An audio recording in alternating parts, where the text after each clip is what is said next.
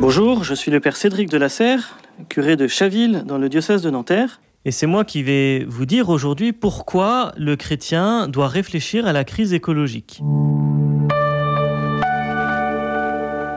La crise écologique, les enjeux de l'écologie, c'est un sujet qui fait l'actualité de beaucoup de nos médias pratiquement chaque jour. Ça nous est présenté souvent sous un mode dramatique, sous un mode angoissé, parfois un peu moins, sous un mode positif en nous émerveillant de l'environnement dans lequel nous pouvons vivre. C'est une question donc qui doit nous interpeller, nous chrétiens. Parce que quand on est chrétien, on vit incarné, on vit concrètement dans un lieu et dans un temps donné.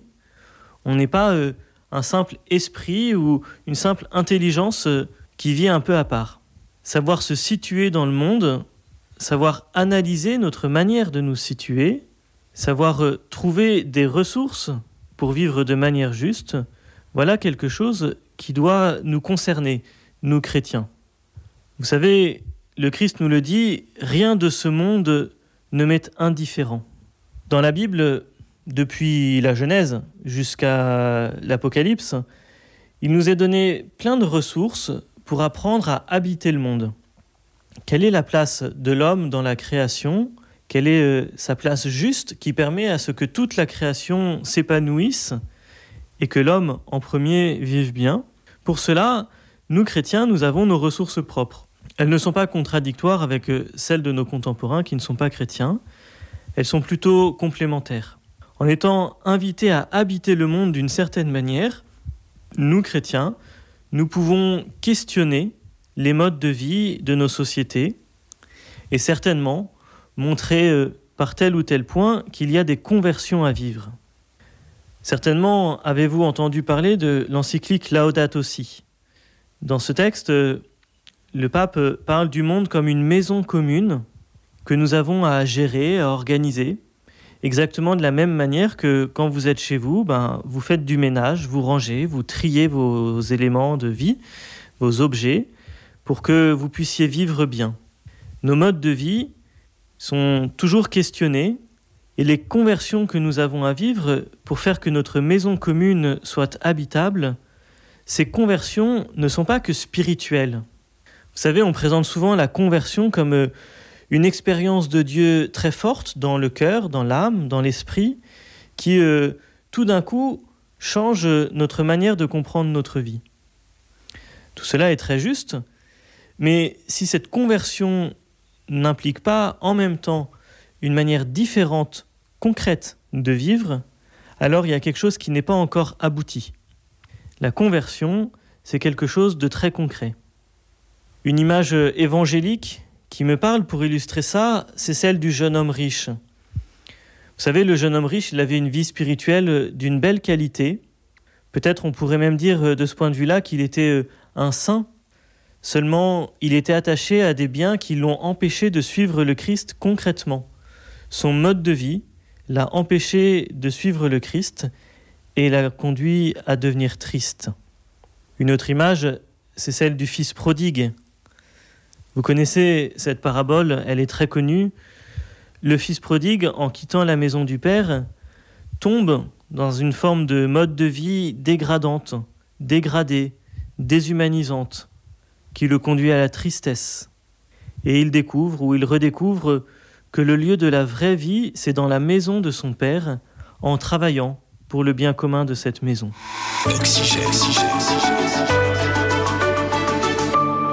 Ainsi donc, nous qui sommes chrétiens, nous avons à nous questionner sur nos modes de vie, nos modes de vie qui ont un, un lien, un effet, un impact sur la crise écologique.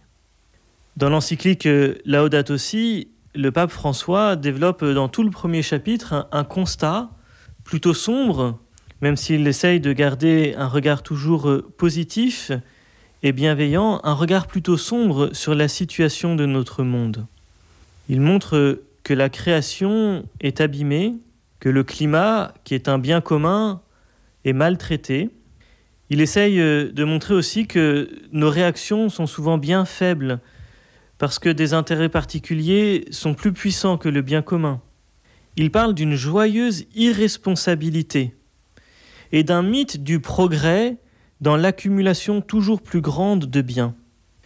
Voilà des mots forts, des mots puissants, des mots qui devraient nous interpeller. Nous, chrétiens, sommes-nous joyeusement irresponsables au même titre que beaucoup de nos contemporains? Fondons-nous, nous aussi, le progrès de notre vie, notre bonheur, sur une accumulation toujours plus grande de biens Est-ce que nous aussi, nous mettons euh, nos intérêts particuliers avant le bien commun? Voilà des vraies questions qui certainement peuvent nous interpeller, nous questionner, chacun personnellement, dans ce que nous vivons. Qu'avons-nous à convertir? Et puis pour vivre cette conversion, plutôt que de s'arrêter seulement sur euh, les points négatifs, sombres, angoissants de ce que nous vivons, le pape dans l'encyclique Laudato aussi, mais bien d'autres avant lui, montre que nous avons des ressources extraordinaires et magnifiques dans notre tradition chrétienne. Nous avons des exemples qui nous sont donnés, nous avons euh, une manière d'habiter le monde qui nous est transmise dans la Bible, qui nous montre que habiter de manière juste le monde, c'est aussi vivre de manière ajustée avec nos contemporains, et c'est avoir le cœur ouvert à une forme de vie qui n'est pas que matérielle. Voilà pourquoi nous, chrétiens, nous avons à réfléchir à cette crise écologique. Et puis il y a une dernière raison pour laquelle nous devons euh, réfléchir à cette crise écologique. Cette dernière raison, elle nous est donnée par Saint Paul dans la lettre aux Romains, quand il nous dit que toute la création gémit encore dans les douleurs de l'enfantement. Ce qu'il nous dit par là, c'est qu'il y a un lien, certes un peu mystérieux, mais bien réel, entre tous les éléments de la création, tous les êtres humains, mais aussi euh, tout ce qui n'est pas humain, mais qui a été créé par le Seigneur, il y a un lien dans le salut. Par notre manière d'habiter le monde, par notre manière de nous servir du monde, nous hâtons le royaume de Dieu, ou au contraire, nous euh, en limitons le déploiement. Pour terminer le petit mot d'aujourd'hui, je vous propose de vous relire, si vous ne la connaissez pas déjà, la très jolie et très puissante prière que le pape François nous donne dans Laudato aussi, prière qui peut nourrir notre relation Seigneur, mais aussi nous aider à un examen de conscience. Nous te louons, Père, avec toutes les créatures qui sont sorties de ta main puissante. Elles sont tiennes et sont remplies de ta présence comme de ta tendresse. Loué sois-tu. Fils de Dieu Jésus, toutes choses ont été créées par toi, tu t'es formé dans le sein maternel de Marie, tu as fait partie de cette terre et tu as regardé ce monde avec des yeux humains. Aujourd'hui, tu es vivant en chaque créature avec ta gloire de ressuscité. Loué sois-tu.